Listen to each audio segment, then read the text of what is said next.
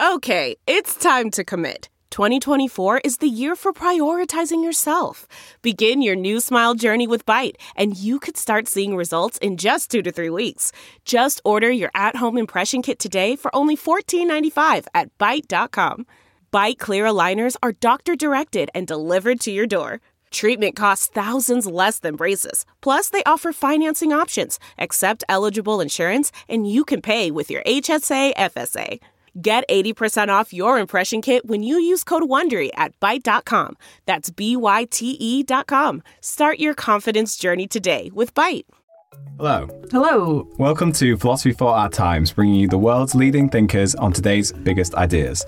I'm Ricky, head of the editorial team. And I'm Darcy, and I work on the editorial team here at the IAI. Today we've got Beyond the Boundary, featuring New York Times bestselling author and clinical psychologist Lisa Miller, biochemist and science communicator Nick Lane, and writer and researcher Paul Bickley. This took place in 2023 at the How the Light Gets In Festival in Hay, the philosophy festival produced by the team here at the IAI. So, Darcy, tell us a bit about this debate. So, this debate is basically focusing on can we have a kind of scientific version of the afterlife or in a secular world, how should we kind of view what happens after death, essentially? So, yeah, I think this idea got thrown away uh, when we kind of yeah, during the decline of organized religion. Yeah. Um, but I think it is coming back now. I think with the idea of consciousness not being kind of just in the brain or just identical with the brain, I think more people are becoming more open to the idea that maybe life does continue after you die. I just think that it's interesting that with the with the fall of organized religion, we kind of declined the idea of exploring the afterlife, or at least what happens after death. So it kind of became this thing that didn't have any import. Because I think behind this debate, uh, for me, it was inspired by a really great Edgar Allan Poe quote, which goes, And then there stole into my fancy like a rich musical note, to what sweet rest must come with the grave. And I was like, that's a completely astounding view of death, this kind of like great sleep that happens at the end of life. Yeah, it's quite felt made me quite feel quite sad though. Why? I, But it's but it's like it's almost like a beautiful view of death.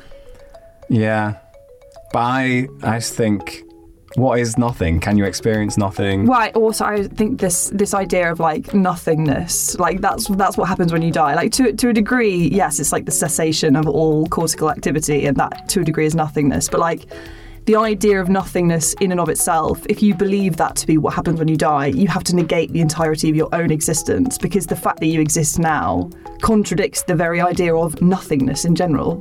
Schopenhauer has a good quote as well about Yeah. death, which is, "When you die, everything else wakes up." Yeah. or rather, it never slept. Is his quote. Ah, So I like the kind of you merging into the wholeness of, the oneness of, of it all. of it all. Yeah. If you enjoyed today's episode, don't forget to like and subscribe on your platform of choice and visit iai.tv for hundreds more podcasts, videos, and articles from the world's leading thinkers. Now let's hand over to our host for the debate, Ganesh Taylor. It turns out that less than a third of those in the UK believe in an afterlife, and of those, rather more believe in heaven than hell. In a scientific, secular age, stories of the afterlife strike many as empty, anachronistic wish fulfillment. But is it a mistake to think that life is prosaic, earthly, and simply over when we die? There is, after all, no scientific explanation of consciousness, nor any notion of how material matter could create experience and thought. We don't have an account of how consciousness comes into being, and while some propose that AI might at some point acquire consciousness, there are many philosophers and scientists who argue that no combination of physical machinery will ever be capable of creating thought, consciousness, and life. Have we denied the mystery of life and death because such talk has been tarred by association with specific and implausible religious beliefs? Or should we re engage with the profound strangeness of death and accept that it is beyond our understanding? Or is the mundane and harsh reality that we are a chance combination of organic material that has a limited lifespan and uh, once over is never to return? Here to help us delve into this subject are our wonderful speakers.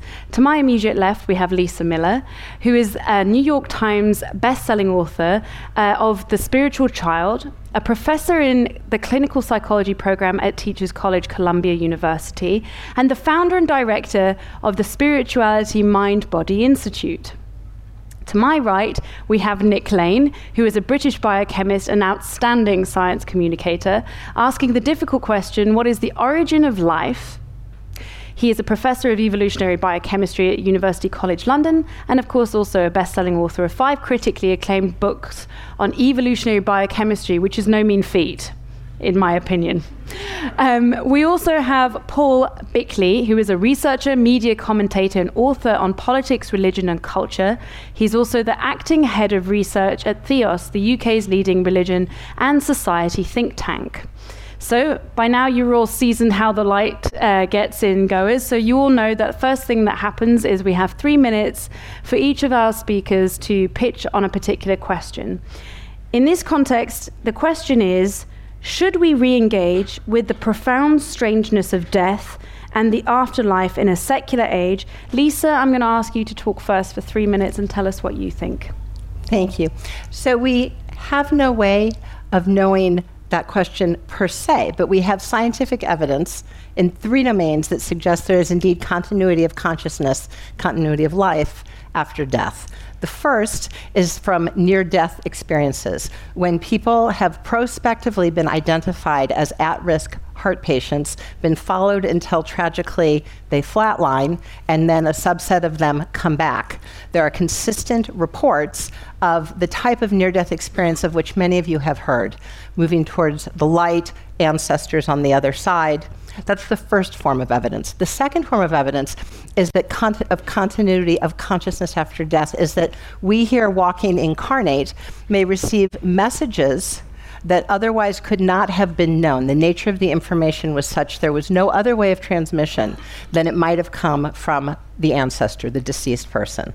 The third form of evidence for consciousness after death is when the consciousness persists and then lands in a new human body what some cultures call past life experience. I might call it continuity of consciousness and reincarnation. And in that case, you have very young children who can report with enormous specificity of another time and place of which, in which they've lived, which can, of course, be cross validated. There is a dearth of this type of inquiry in most of the post industrial global universities, and yet there are loci where this can be found. For instance, the University of Virginia has such a center. In India, there's a great number of archives. Those are three forms of evidence. The larger question, which you raised so beautifully, is can consciousness exist independent of matter? Is materialism as it exists, bill- billiard balls knocking into each other, indeed true as a subset of a larger map of reality? Might materialism be one instantiation of a broader map of a consciousness based reality in which consciousness is in us, through us, and around us? In that broader scope, after 20 years of working as a clinical scientist, doing MRI studies, genotyping studies, long term clinical course studies, there is absolutely no understanding of how the brain works. We can cite a great number of neural correlates, and there is indeed a neuro docking station of transcendent awareness. But whether the brain is, as in the 20th century, viewed as a conveyor belt that makes thoughts like a factory, an antenna that receives thoughts from the consciousness field, or perhaps consciousness reified as synaptogenesis through transcendent practices. We don't know. But we can look at these broad experiments in aggregate, much like a Pissarro, and looking at the dots, say there is a good deal of evidence that indeed consciousness exists independent of matter, as well as expressed in and through matter. Perfect timing. Thank you, Lisa. Um, well, Nick, what what is your take on whether or not uh, we should re-engage with this idea of the afterlife? Well, I can't disagree with anything that was just said then, um, but I, I don't really share that view. Um, I'm a biologist. I think about the, well, I work on the origin of life, and I spend most of my time trying to understand how matter comes together to make cells, and it's far from just chance. There's all kinds of laws and rules of chemistry and physics and so on that give rise to metabolism, for example, as we know it. There's, now, where those laws and rules are coming from, that's perhaps something we can come back to later on. But uh, how does natural selection get started? Well, natural selection involves an awful lot of death. That's the first, you know, everybody's familiar with, uh, with, with the idea um, survival of the fittest. It's an ugly kind of an idea, but nonetheless, uh, there's a grain of truth in it, and that grain effectively says that for anything to evolve and get more complex, by at least the standard rules of natural selection, uh, stuff that's less well adapted is going to die. Um, and the world is glorious, and, and, and to my mind at least, it, it is built on uh, an awful lot of death of all kinds of things. Now, I feel a tremendous affinity with the living world. I find affinity with bacterial cells, with, with amoeba, you name it. I, I, I find that I have something in common with them, a lot. All my biochemistry, pretty much. I don't, I, I'm not going to try and flog you this idea that we should all. I don't think that society is going to work very well if we just try and build it on uh, our affinity with the rest of nature, especially if we're dying from COVID or whatever it may be. Um, but I do feel that consciousness is something that arises much earlier in evolution than most people would give it credit for. Um, I wouldn't like to argue, though tomorrow I'll give a talk on this, and I will argue that bacteria have some form of consciousness, a very, not, nothing like we have, but nonetheless some form of a stream of uh, being, if you like. Um, certainly, I don't think anybody would argue that dogs, for example, give every appearance of having emotions and, and, and we can communicate in one way or another. Some people would deny that and disagree with that. I think any, I don't own a dog, uh, but, uh, or a cat or anything, but I think most people who have pets understand that they can communicate in one way or another. So I would see consciousness as something which is much broader than, than just humans, and death is a necessary part of living and life. And I simply don't see a need really for what happens now. You know, I, am quite happy for my life to be as good or as bad as it is here, and, and, and that's it as far as I'm concerned. One little thing to finish with, if I've got a moment. My son was going off the other morning to do his GCSE uh, exam in something or other, and he came back in a few minutes later, and there was a, he said, "There's a squirrel that's fallen out of the tree, and it's screaming. Can I come and do something about it?" Uh, and I went down with him, and uh, it was quite disturbing because it, the squirrel ha- apparently had fallen out of the tree and was screaming in a terrible way. And, and, I thought the only thing I can do here really is bang it on the head with a rock. I don't know what else to do. And he, he didn't want me to bang it on the head with a rock. Um, so, so I kind of stood there pathetically and helplessly thinking I'm supposed to be his dad, I'm supposed to do something helpful and reassuring here, and there's really nothing that I can actually do. Um, but I, I, also found this quite disturbing. Clearly, two things to my mind that I'm the reason I'm telling you this story. One of them is clearly that squirrel uh, was very aware of its predicament, and it had a friend that had come down the tree and which was looking on pretty nervously. As soon as we went away, perhaps its friend was going to try and do something. This was all behaviour which is very clearly uh, conscious. I also had the feeling that the, squirrel was aware that if it didn't get out of there, it would be dead very quickly. Those foxes in this mm. in this neighbourhood and so on, and it wasn't it wasn't going to last very much longer. Is that squirrel going for an afterlife? I don't think so.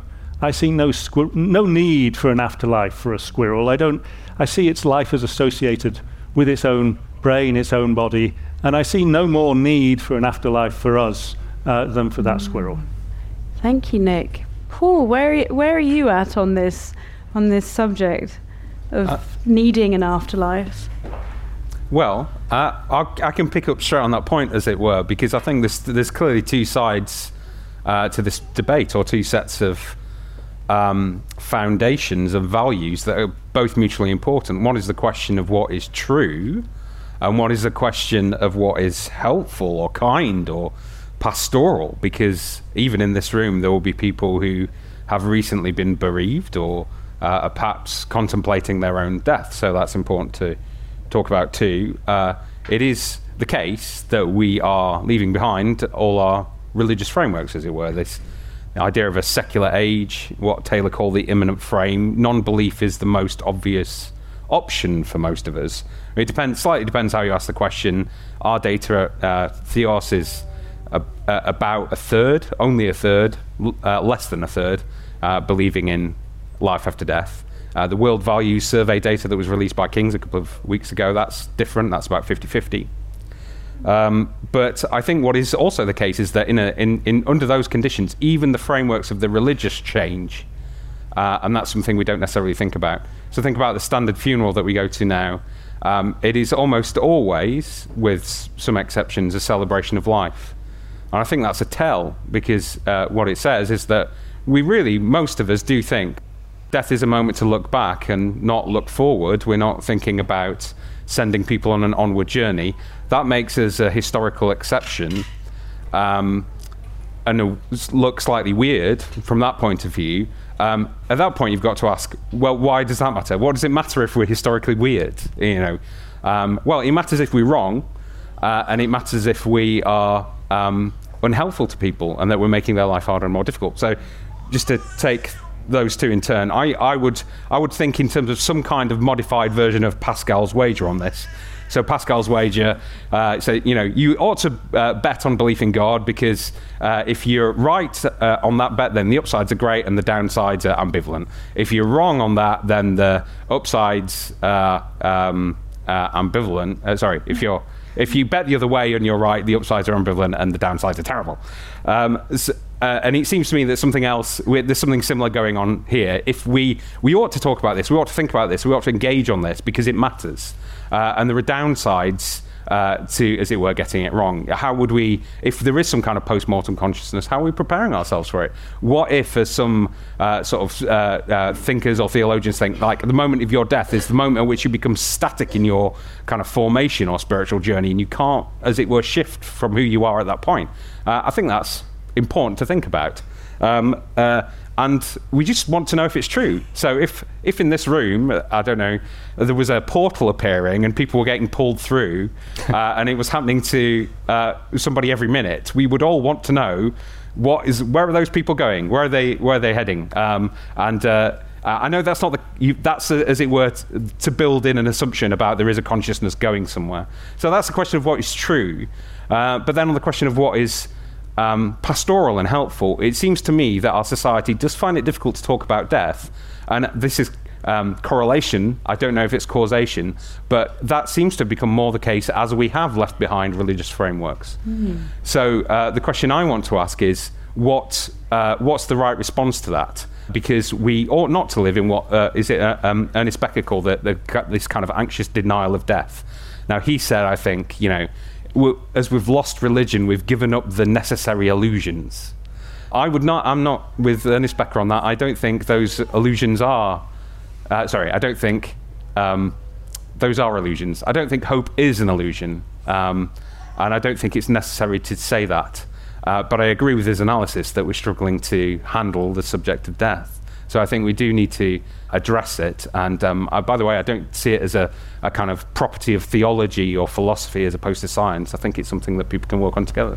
So that that's actually leads nicely into the sort of first theme of this this debate, which was supposed to be about, you know, when one says the word afterlife, I think most people immediately assume it's a religious concept, right? And and the first sort of question here is actually could it be part of a scientific account? And what could that look like? And I'd like to invite you all, particularly you, Nick, because I'm curious. I should also say disclaimer: I'm a scientist too, and I'm a biologist as well. So I, I have I have a sort of perspective on this thing as well. But I'd really love to see what we all think could actually happen in this. Like how can an afterlife exist scientifically speaking and what what might that look like like what is an afterlife really in that secular view I think the first thing to realize about science is that there, there is no monolithic view of science, and we don't know. Uh, you started out saying we don't know what consciousness is. Uh, and that's true. I think we have ideas what it is, but nobody can agree. No two people working on consciousness will agree about what it is anyway. So to say we haven't a clue is wrong, but to say that there's an agreed um, solution to it, if you like, is, is, is wrong. Now, uh, I suppose if, if there is, from my, personally, I see it as tied to organic matter, as tied to the, the, the to cells and to, to animals. But if, if it were not, um, then I suppose the, the idea of panpsychism, that uh, consciousness is linked in some way to a property of matter, that we know little about, and there's plenty we don't know about matter still. So it's, it's easy to put two mysteries together and then s- think that we've solved something. But I know a lot of people, and perhaps some people in this room, um, would, would, would see consciousness not as a property of the body, but something which is linked then with the wider universe, with fields of some description. Uh, to my mind, um, electromagnetic fields are an extremely important part of consciousness. There's been very little uh, explored so far. I think that the 21st century biology will be a, a lot of it about the biology of fields. I would see those fields as not necessarily going very far beyond the limits of the boundary, and I personally don't see those fields as linking with the universe. But some very good scientists, and I notice Rupert Sheldrake is here, and I've probably not captured anything like his view on this, but it, perhaps it would be something closer to that. I do not think that we have um, a scientific answer to that question. I have a bias. Other people have different biases, and we don't know the answer. But it's not impossible. I mean, I have to ask you all, because obviously you've all touched upon the consciousness thing. Can I just clarify?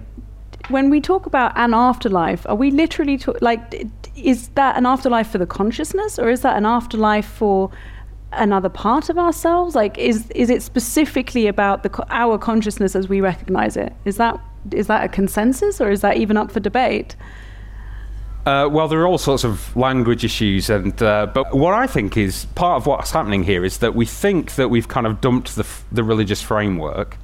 Um, uh, that there's something inside us that's going to continue beyond that. But I, I, think that carries on, and I think that carries on in all sorts of ways. So we have that kind of um, the the thing we set up this debate by saying like we like I can't remember the phrase, but you know, kind of risible religious ideas, and uh, the, the the model for that might be something like uh, there's this immortal thing in us that will outlast this mortal thing, which is our body. Um, and um, I think that is kind of rolling forward in the in the consciousness debate. I use the word consciousness because it's kind of I think it's more accessible. Soul has its own connotations, right? Um, uh, but uh, for me, uh, I think, um, and I speak as as a Christian, uh, what I read in my own tradition is that the body is very important. So I'm unwilling to, as it were, make that move. I think it. I don't think it's. I don't think it's a true. Uh, well, I don't think it's a fair representation of the centre of my own tradition. I think it's a kind of bastardisation of it. Uh, that there's this immortal thing in us which is spinning out in one direction or the other. Um, so, it, it, like uh, what Nick's saying about the the importance of the body and it, uh, and whatever it is, our consciousness. I think consciousness probably gets to that idea better than soul. Our we, we, with, the, with the language of soul, we're trapped in that absolute distinction between the flesh and this thing inside us. So if you ask a clinical scientist, what's the difference between religion and spirituality, we would use a twin study. Using a twin study, twins raised together, twins raised apart, factoring out their commonality as a function of genes and environment, we can determine the extent to which any human trait is inborn or environmentally formed. Religion is a gift of our parents and grandparents, our community. Religion is 100% environmentally transmitted. We might choose a religion and immerse ourselves. Spirituality is innate. Every single one of us is born with an innate seat of spiritual awareness. How much so? By the time we're adults, 30% innate. It is our birthright. And yet, two thirds environmentally formed. For many, the two thirds is the rich embrace of a religious tradition. For others, it is through art and poetry. But every one of us is born a spiritual being. Now, let's take that down one more level to MRI studies. What is the inheritance that is ours, that is innate, our birthright. There is a neuro docking station, an innate seat of transcendent awareness with which we are all endowed. In a culture that has silenced multiple forms of knowing, multiple organic epistemologies, we don't hear much in K 12 or in the boardroom about the deep neuro seat of transcendent perception. But you are not an innately spiritual being due to your belief, but rather due to your ability to perceive and know. This is a form of human perception. At the inner table, we have a logician. We have, of course, a skeptic who's most welcome. We have an empiricist, a mystic, and intuitive. And when we can bring all knowers into tandem, We see in our MRI studies interconnections myelinating the tracks highways between forms of knowing for a more innovative, situationally aware, creative brain. This is a room full of artists and writers. You have a highly interconnected brain. I might even venture to guess that the muse, or some form of transcendent knowing, may have informed one of your creations. If you ask scientists, if you ask a scientist, 70% of scientists who have made a meaningful contribution in their field report that while the rollout of science, perfectly good lens, was quite logically driven, the inspiration, the question through which they broke ground, was a proverbial apple on the head from here. It was a form of transcendent experience, dream, mystical experience, synchronicity. We're more, we are knowers in multiple forms, and when we own all forms of knowing, we are ready to move forward. You will not have the problems we have now, new generation. You won't need to solve them, they won't happen in the first place. I mean, yeah, I mean, feel free to jump in if if you. Have. Um, I mean, I again, I completely agree. You know, science to me is a very creative uh, endeavor, it, far more so perhaps than most non-scientists would assume, and also than society would give it credit for. And to me, uh, you know, a, a, lot of a lot of my day is trying to imagine how things might be, and occasionally something pops into my mind, and I don't know where it comes from. And this is what you're calling transcendence. I'm putting it very badly, but so I, am not disputing at all that these things exist and are real and feel very real. But this world around us, all, all you guys out there, uh, you're not out there, you're in here. I have constructed you in my brain. There is no, you know, any tree that I see over there, everything, everything I see in the world around me, you're not physically in my head. What's in my head is a bunch of neurons, a bunch of electrical wiring, and so on. And, and it's put together in a way that we can barely understand, and it constructs a world. Uh, we interact with that world during early development. We walk into trees, we hurt ourselves, we, we, we figure out that that is not moving, it's bigger than me, and it hurts. Um, and, and, and, so we, we piece together the world. And if you keep someone in a, I mean, apparently this kind of thing happens, keep someone in a dark room until they're six or something, they never can see properly because they, you know, the, the, the neuron, the synaptic connections in the mind, it's too late for them. That plasticity of forming the links to understand what you're seeing, it's too late. So if the mind, and clearly it is, because it is for absolutely everyone here, capable of constructing this astonishing world. What a beautiful part of the world that we're in. You know, we, we are able to construct all of this in our heads and we can agree about what's out there. Um, so, what happens when some of this goes wrong? I know for a fact that my mind is capable of constructing an amazing world. It doesn't surprise me very much that it's also capable of constructing all kinds of horrors, uh, all kinds of uh, uh forms of me- you know, mental derangement in one way or another, and it will happen to me, I don't doubt it. So I don't see a need again to believe that it's coming from somewhere else. I see my own mind as capable of doing things that I cannot understand but it doesn't mean to say it's coming from over there. It means it's coming from in here, to my mind. I mean, I find, you know, feel free to clap, feel free to clap. Sorry, I didn't mean to stop that. I'm, I'm, I'm sort of struck that you all, you've all immediately gone into this, uh, well, it must be something that you're all aware of, but that the afterlife is just about consciousness, that there's some sort of a sense of like an identity that goes on. I'm, I'm struck that no one talks about an afterlife in a, in, specifically here we're talking about what would an afterlife look like in a secular world, right? And I was expecting at least one of you to say, well, of course, you know, um, our bodies, the atoms in our bodies go on in, in the form of other organisms. And, you know, there, there are ways in which we could sort of secularize this idea of continuity, right? Um, but I'm struck that none of you said that. So I'm. I'm well, this is yeah. the, the, the Lion King version, really, isn't it, of the circle of life? And it's a very beautiful. It's well, a very beautiful idea, and I do subscribe to that. I love the idea that all my atoms are going to be consumed and distributed around the world. One of my favourite lines of poetry, and I'm going to get this wrong, but it's from A. E. Housman, one from, who was from these parts, from a Shropshire lad. Um, and, and, and someone, uh, some, some boy dies and he's thrown overboard, and, and, and, and the final line of this poem is, and, and he wears the turning globe, which is just a, a beautiful line that, that now he's become part of the planet, part of the oceans, part of everything. And that's probably as close to spiritualism as I get, really. I, sp- I suppose I wouldn't. I wouldn't buy that really as No. a as a.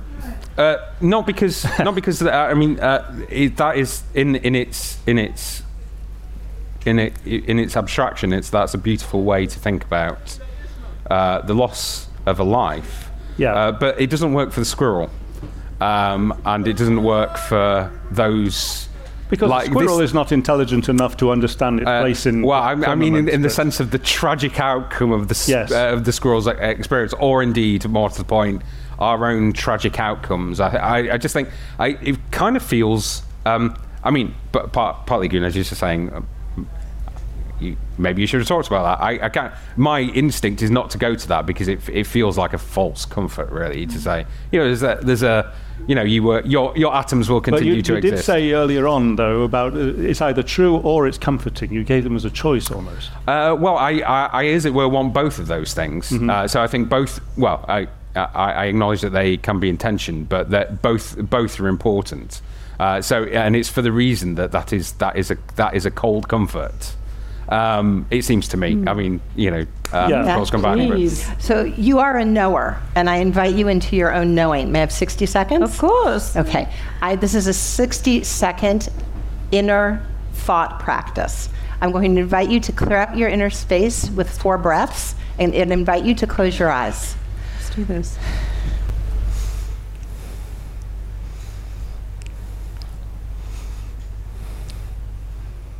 I invite you in your inner chamber to set before you a table. This is your table. And to your table, you may invite anyone, living or deceased, who truly has your best interest in mind. Anyone living or deceased who truly has your best interest in mind. And with them all sitting there, ask them if they love you. And now you may invite your higher self, the part of you that is so much more than what you may have done or not done, anything you have or don't have, your true higher self. And ask you if you love you. And now finally, you may invite your higher power, however you know, whatever is your word, universe, force, nature, God, Hashem, Allah, your higher power, and ask if they love you. And now, with all of those people sitting here right now, what do they need to share?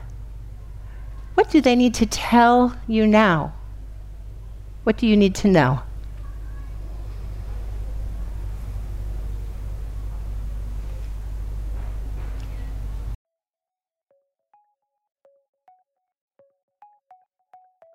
Do you want to hear more from the world's leading thinkers?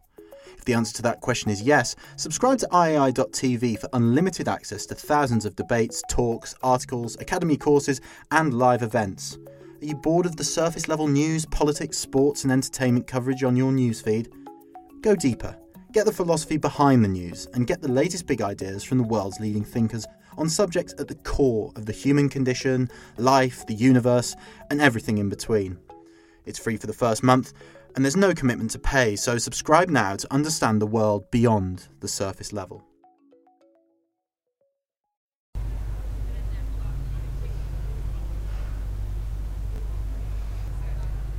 And when you're ready, I'll invite you back. This is your birthright. This is your inborn, awakened brain. It is yours, it can never be taken away from you. That is your seat of transcendent awareness. Thank you so much for sharing that with us. Um, I think that we should move on to the next theme, but sort of carry that through somewhat, if possible. I mean, let, okay, let's just ask this. Do we think that we will ever make sense of death and the afterlife? Like, is it, is it possible to make sense of that? Is there, is there room for that? You know, I think, Paul, you mentioned that, you know, the way we live our secular lives now, there's not much in the way of processing for these kinds of things. And I think actually the fact that there's so many of us in this room, it might actually attest to the fact that there is some sort of need to process death and what does death actually mean. So, yeah, do you think we will ever do that? And what are the frameworks for doing that beyond religion? That's that's the, the question in this Hmm. in this debate, right? Uh, so I think um, uh, I think there there is uh, in in the in the framework of uh, even in the framework of science we have to uh, we have to uh, as it were uh, deploy that in a generous way. Uh, so that there is uh, I think um, something about humility of like holding your hands up and saying, "Well, actually, this is not a com- this is not a simple thing. It's a it, you know it's it's it's a contested thing. It's um, a very complex thing. It's something we feel we feel very strongly as well as uh, think about hard. Um, and um, I ca- this is slightly unkind, but uh, I think there's something about who do you want at your bedside when the time comes? Is it a Florence Nightingale or is it a Daniel Dennett? Uh, do you know what I mean? There's there's a sense of Well, actually, that- I, I, I, I know Daniel Dennett, and I would love it if he was up. there we go. There's always one. fair, fair enough. I asked the question. uh, but there is, um, uh, in, in short, no, we're not going to answer it. But we shouldn't turn off the question, as it were. Uh, there's no simple answer, but we should continue to pursue, continue to wonder, continue to explore, um, uh, and do so deliberately and in a conscious way in society, given permission for that. Uh, because, uh, I mean, we've uh, published on this, there are whole issues around death preparedness. People just don't take take it seriously. Uh, we tend to, as it were, manage it away and pretend that we are immortal. We're not. Uh, and I think that our, as it were, departing from religious frameworks is part of that story. Uh, it's because we, it is so bleak, it, um, uh, and our, our background assumption is like e- I think even for the religious, we find it hard to step away from it. It's the probably nothing, um, and that is that is a bleak kind of picture because all of your consciousness, all of your experience, all of your relationship, all of your learning, all of your creativity, if that sinks to nothing, then that seems to me like a big deal. I do feel bad about that. I do feel sad about that, and I'm probably likely to try and push that away as hard as possible. Uh, and I just think it, we will be left as a society with no good ways of engaging. We won't be able to come to peace with death. I mean, I think in some sense you can turn some of that on its head. So I don't, you know, don't, not many of us worry about what was out there before we were born. But there's been, you know, four billion years of life on Earth before we were born, and presumably death will be something like that. It will just go on, and you won't be aware of it or part of it in any way that your atoms were part of it before as they were afterwards. So I don't know that we're afraid of not being anymore, so much as we, we really don't like the idea that our lives, which we generally cling to, we don't, we don't like the idea of dying. We don't like the idea of being ill. We don't like the idea of suffering. We don't like seeing it happen to the people around us. We know it's going to happen to everybody, and it's, it is terrifying. It is a horrible thing, and it does define humanity in, in many ways. And you're quite right that we have to find ways of dealing with it in a better and more humane way as a society, because I think we don't do it very well. We've become almost estranged from it, and I, I, I couldn't agree more with all of that. But um, let's just assume that we don't worry about an afterlife, that we, we try and live our lives as well as we can here, now. Uh, and what we do in our lives then has meaning to the people around us. And, you know, I, I, I want to try and help not only my family and the people I love, but I teach in the university and I want to help the students. But more than that, society's in a really right up shit creek at the moment, as far as I can tell. And we, we, we, we've got to somehow rework how we engage with each other and re-engage with everything. And, and, and so the time is not to worry about you know, what happens after my death or something, so much as what can I do while I'm alive. Yeah, eh, eh, absolutely.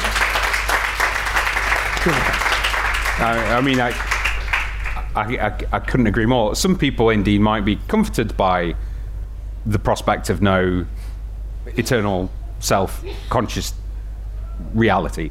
So um, yeah, I couldn't agree more with that. That's May I? So the same neurodocking station which we just engaged, through which you connect relationally to the transcendent, is the same neurodocking station through which you feel that sacredness in the love for one another. So UK, you are the relational capital of Earth. You are our model around the earth of grace, of courtesy, of connection. And where. I didn't notice. You'll come visit us. the very same neurodocking station of relational spirituality in the vertical sense is that engaged in the horizontal sense love of brother, love of sister, love of neighbor. And when we look at all of the forms of spiritual life as they are instantiated and practiced, and how they contribute to the thickening, the strengthening of the cortex across the regions of the awakened brain, the one that most strengthens the cortex of the awakened brain is love of neighbor and altruism. This is where the humanist and a devoutly religious person meet. You are actually loving from the same seat of awareness. So, the first thing we would say is that there's one spiritual brain and we all have it. There's, of course, individual difference, and we can strengthen different components, but there is in every single one of us a natural awakened brain. And love of neighbor is a beautiful expression of that. I think we have a few moments left, and I, am sort of getting the sense here that perhaps in this very specific context of discussing whether or not there is room in a secular society mm. for an afterlife, I think we've managed to agree that certainly having better frameworks for um, getting comfortable with and processing how the existence of death affects us and how we prepare for that and how we manage that is something that we clearly need to uh, improve upon. I think that's fair to say that we've all kind of agreed upon that. But I'm also getting the sense that none of you have said, well, yes, of course we can have a secular sense of, of the actual afterlife in, in, a, in, a, in a specifically secular way, right? Like in a non religious sense. Well, what what people do, of course, so uh, secularization is a trend, right? Uh, and it just it, it's trying to capture all kinds of change, um, uh, and very clearly, like people, like this is Taylor's thing of the immanent frame. Like there, there is there is there is uh, as it were a um, gravitational pull uh, towards I don't know what the right word a materialism a um, uh, yeah, uh, and that that seems to push against that idea. It does. It does seem to push against. What, of course, happens in the event is that people make up all sorts of. Oh, that's the slightly jaded way to put it. We cho- we choose all sorts of things in which to believe and shape our our life around. Um, I suppose the uh, the most uh, in the sec- in the immanent frame, the most natural thing to do is basically say what Nick said, which is like just focus on now and just get on with now and make it as good as possible. Um, so, and that's that's that's the reality. But I don't think, yeah, I do think there is a tension. Like once you want, but it's not to do it's not to do with religion so much as a, a belief of what human beings are, and whether and whether that's um, uh, uh, and here to describe them neutrally, just just quite a, a, a narrow a, a narrow view of that, that, that physicalism view, or whether there is something that's that's pushing and expanding beyond that. Um, and whether there's any evidence for that. Um, but I think right now the, the, the picture is that uh, the more secular we become, the less likely we be, are to believe that there's any kind of post-mortem reality. May I comment on that? that we're in an era, I, I would agree with you, of increasing radical materialism. And so much so that it's in the air and water of our universities. So much so it's like a fish in water. Where do I live? I live in radical materialism. What is the problem with radical materialism? Well, from a functional point of view, it's making our young people sick. The rate of death by suicide out gains any other pathway to death between 18 and 25.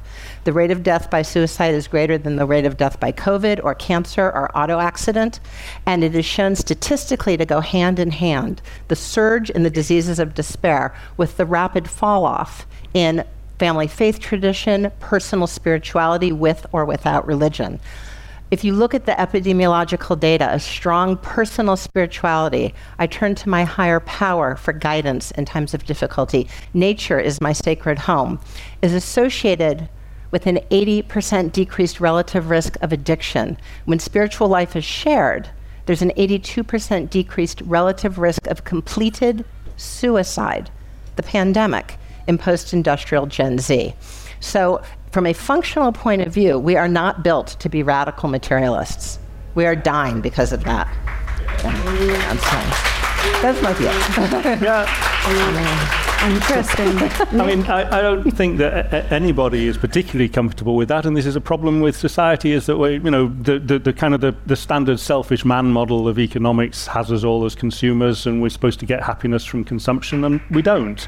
And that's you know that's pretty clear that that's you know better than being poor or being starving or whatever it may be. But uh, in terms of is it the radical materialism that makes us unhappy? Uh, yes, probably there's some substance in that. But but um, you were talking about suicides and drug addictions, and uh, you know, there, there, there are. I, I don't work on this, but I, I know uh, there are books like The Spirit Level, for example, that, that argue in effect that inequality in society is one of the biggest drivers towards all of those things. And the United States and Britain are two countries which are pretty unequal. Well, it's a very good point. And- Thank you. yeah, when they're looked at simultaneously, when you look both at SES and personal spirituality, holding both at, at once, you see there's an independent, profound protective benefit of spirituality, and that exists in very poor communities. In fact, the protective yes. benefits are greatest again, in the states in the poorest communities. We, it, it's all here in our heads. There's no doubt about that. Um, but but the question is, you were saying earlier on, is it is it true? Is it is it cold comfort or is it true?